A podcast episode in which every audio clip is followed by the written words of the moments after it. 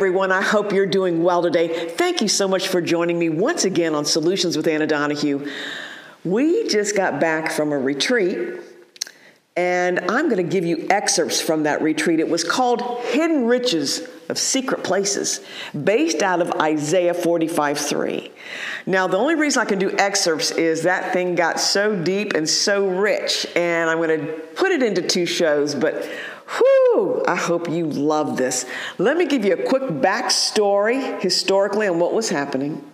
So here's Isaiah giving this scripture I will give you the treasures of darkness and hidden riches of secret places, so that you will know that I, the Lord, am God who's calling you by your name, paraphrasing there. This was written by the prophet Isaiah 200 years before it was even delivered to the person, now follow me, to the person who was about to deliver the children of Israel out of Babylonian captivity. This is wild. You talk about providence. You talk about our God knowing us, knowing what He's doing. This should give you great encouragement. The story goes that Daniel, who's also Daniel, Daniel in the lion's den, is reading the scrolls. He sees the text that, wow, the children of Israel, after 70 years of Babylonian captivity, are ready to come home. He then realizes the scripture even gives the man's name who's going to do the releasing. And it was a Persian king named Cyrus. So Daniel takes the scrolls and says to Cyrus at that time, Hey, this was written 200 years before you were even on the earth. You're the one, Cyrus. You're going to deliver the children of Israel out of Babylonian captivity. Says that Cyrus was blown away. Can you imagine? And he says, Oh my gosh, I guess I better do this. Here's another continuing. Records then record from Jewish history that Cyrus did indeed free the Jews, and he granted them permission to rebuild their temple. On the exact day Cyrus gives the decree, his soldiers back in Babylon unearthed vast amounts of silver and gold. I will give you treasures of darkness that the king of Babylon had hidden in the Euphrates River. Here we have Cyrus at the time a pagan king. He didn't know Elohim, our God.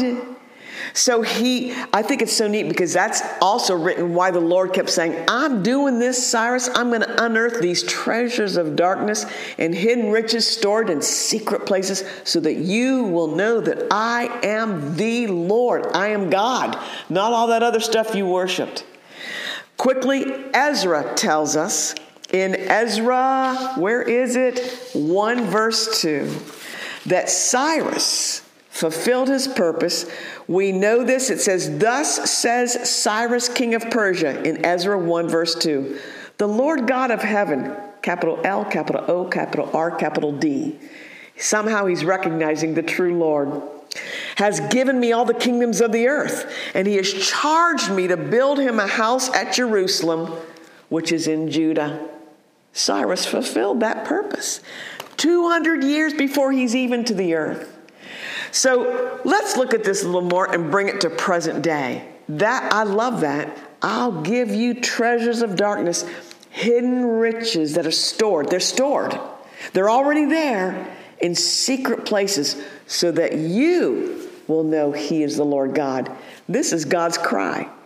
He's got things hidden for you and for me that he just wants us to come digging and find them well, where are they? Uh, they're stored in secret places. They're treasures of what you might think would be dark times, but they're waiting for you to find them. I'm going to go through some scriptures on this first show and show you what seemed dark, but how there was a treasure hidden in it. Also, powerful truth that I just got ignited about that's going to back all this up. Psalm 139 12 even the darkness is not dark to you. The night is bright as the day. This is going to make you shout. For darkness is light with you. God, what, it seems dark in here, but it says it's not dark to you. Show me the hidden treasure in it all. Show me the light in it all. Let's look at some of these scriptures and you see how, whoa, it seemed dark. And as these men and women of God pressed, there was a treasure hidden in that darkness waiting to be discovered. Let's look. These will all be on your screen.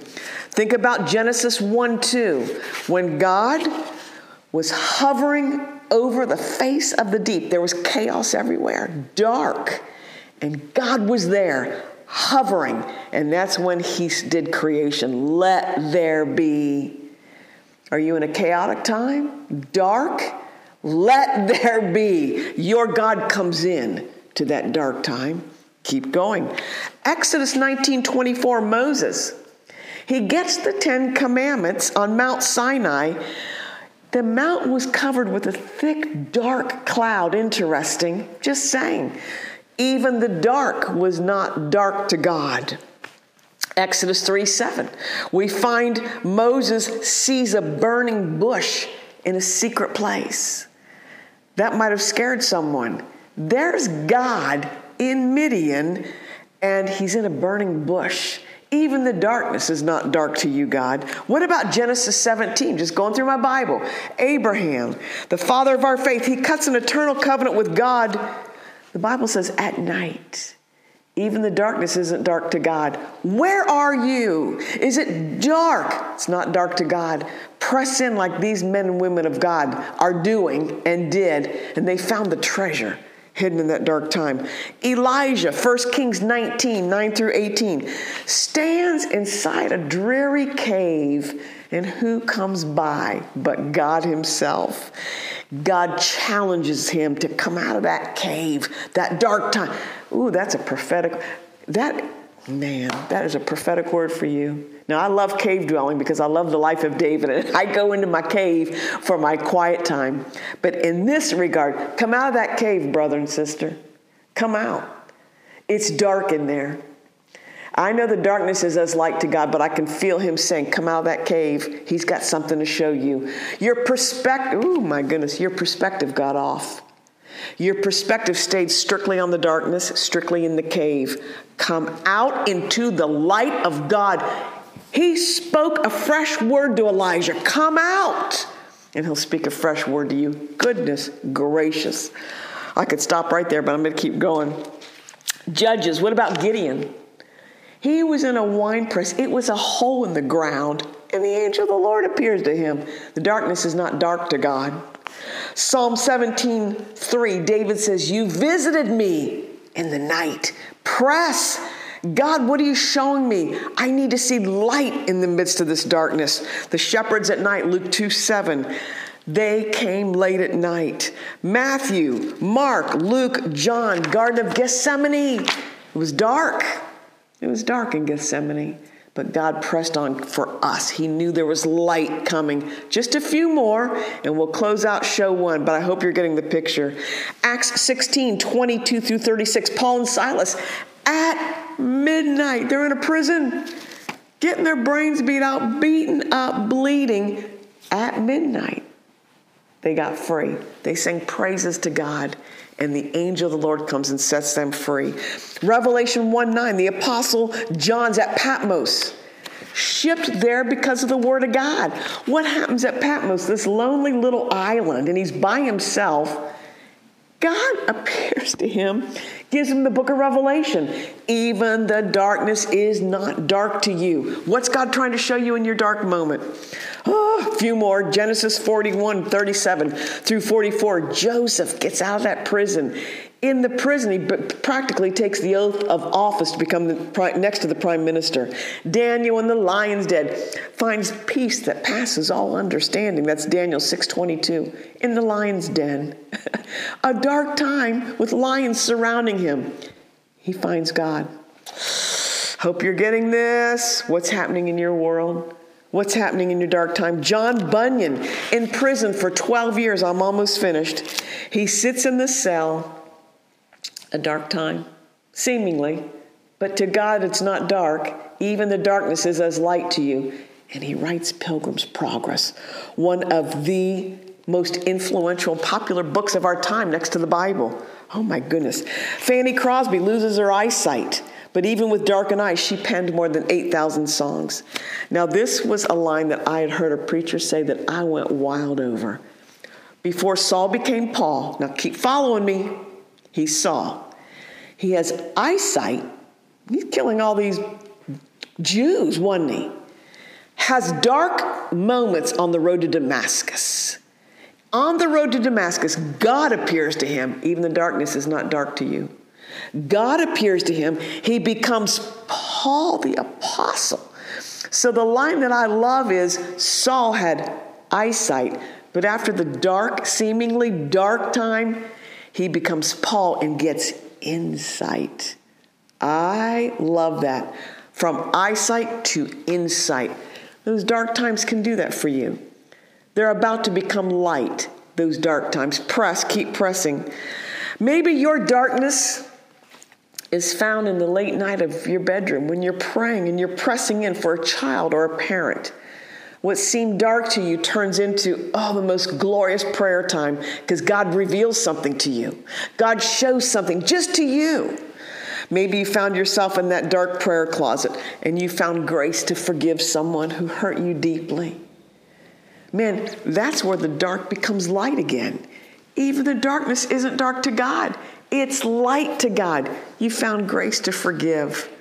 A couple more, and we'll close it out.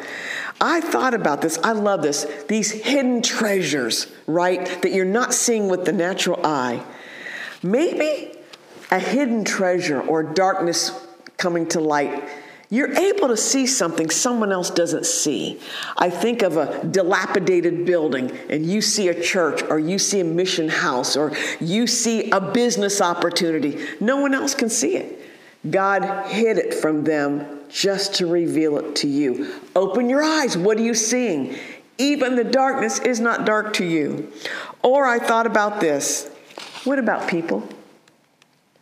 Maybe someone has discarded someone, thrown them out, a people group said they're not worth it.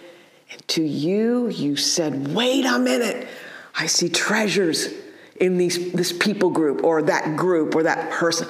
I see a treasure. Aren't we?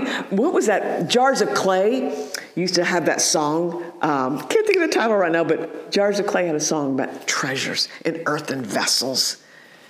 Maybe you see a people group. Maybe someone has triggered you, and God's trying to open your eyes to see there's a treasure in that person. There's something hidden that only you're going to be privy to, able to see. I will give you treasures of darkness, hidden riches. They're stored, keyword, they're stored up in secret places and you'll discover them because you're crying out for them. And you'll know it's the Lord your God who did this just for you. Whew! That is show number one. I'm going to give you some other treasures that you'll discover in show number two. But right now, let me pray for you. I hope you love this. I'm just all charged up sitting here. Father, for that viewer for the listening podcast person, God, who is saying, God, it's dark in here. Father, as they cry out for your light, because even the darkness is light to you, will you show them? Show them you. Show them the hidden riches, the treasure that's stored in that darkness for them. Show them, Father. And we thank you that you'll do it. God, it's scripture. Thank you, Lord, for my viewing audience and my listening audience. In Jesus' name, amen. I just, I'm just leaning over like, what? I just, I just love all this. I hope you do too. Hey, let us hear from you. Um, we've had a wonderful kickoff to season four, all these shows, and I want to thank you. We've got a just a plethora, how's that word, of new shows coming up. We're excited about it. So if you haven't subscribed to us, subscribe now. Just make sure you go to the subscribed area, click it, you'll never miss a show. And look, we could sure use your help if you are looking to give to a 501c3 nonprofit. We are it. You simply go to anodynaministries.com and click the donate, donate button and we'll be there. And we gladly and thank you to receive it. I've got a new book coming, and we'll close it out. We'll be doing a whole show on it in the new year. It's called Identity. It's at the printer right now. Critical, critical, critical. And I want to get that into your hands. But in the meantime, we're going to close off for show number one. And thank you so much for joining us. And I'll be back for show number two. Amen.